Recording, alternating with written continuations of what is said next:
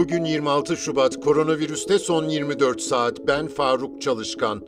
Türkiye'de son güncellemeye göre bir günde 126.527 COVID-19 testi yapıldı.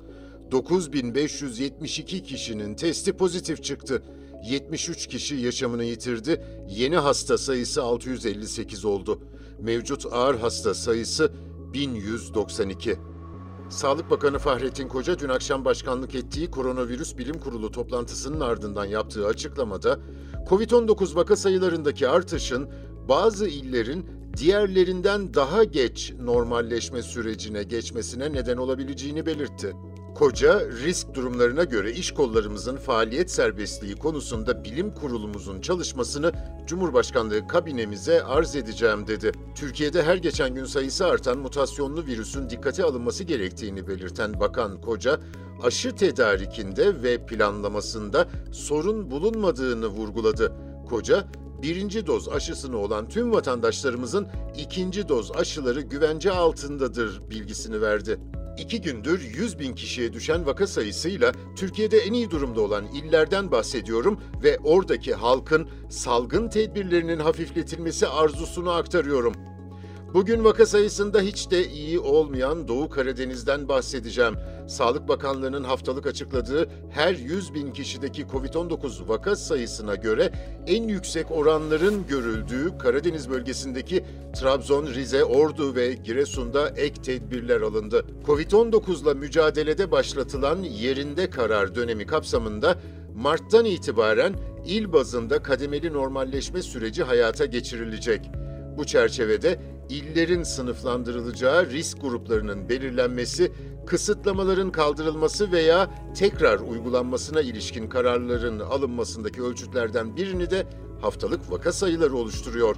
Sağlık Bakanlığı'nca açıklanan 15-21 Şubat'ı kapsayan COVID-19 verilerine göre ilk 5 il arasında yer alan Trabzon, Rize, Ordu ve Giresun'un vaka sayılarının 100.000'de 200'ün üstünde olması dikkati çekti. Bu illerde vaka sayılarının düşürülmesi için İl Hıfzıssıhha Kurulları tarafından ek tedbirler alındı, denetimler sıklaştırıldı.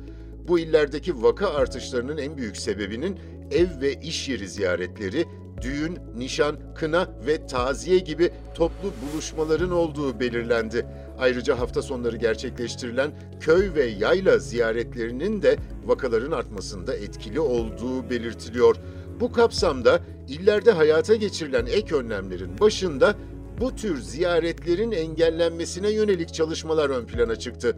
Trabzon'da hafta sonu uygulanan sokağa çıkma kısıtlaması süresince güvenlik güçleri kırsaldaki mahalle ve yaylaların girişlerinde denetim yapacak. Ordu ve Giresun'da ise tarımsal faaliyetle uğraşanlar için izin verilen köy ve yayla ziyaretleri mevsim itibariyle şu anda herhangi bir tarımsal üretim yapılmadığı göz önünde bulundurularak engellenecek.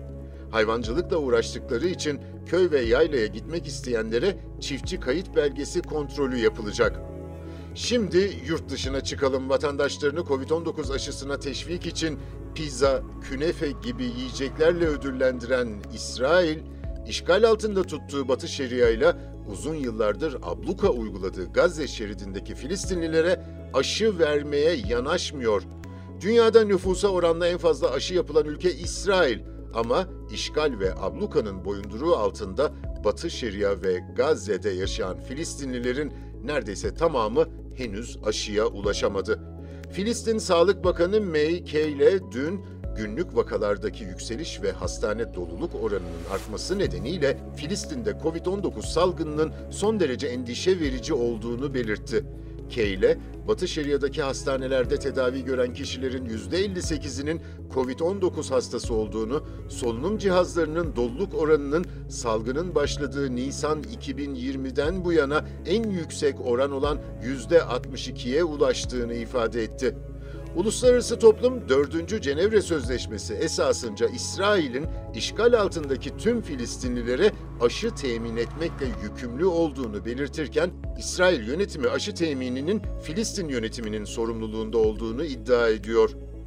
Dünyada bugüne dek COVID-19 teşhisi koyulanların sayısı 113.597.000, toplam ölüm 2.520.000. Bugünlük bu kadar. Hoşça kalın.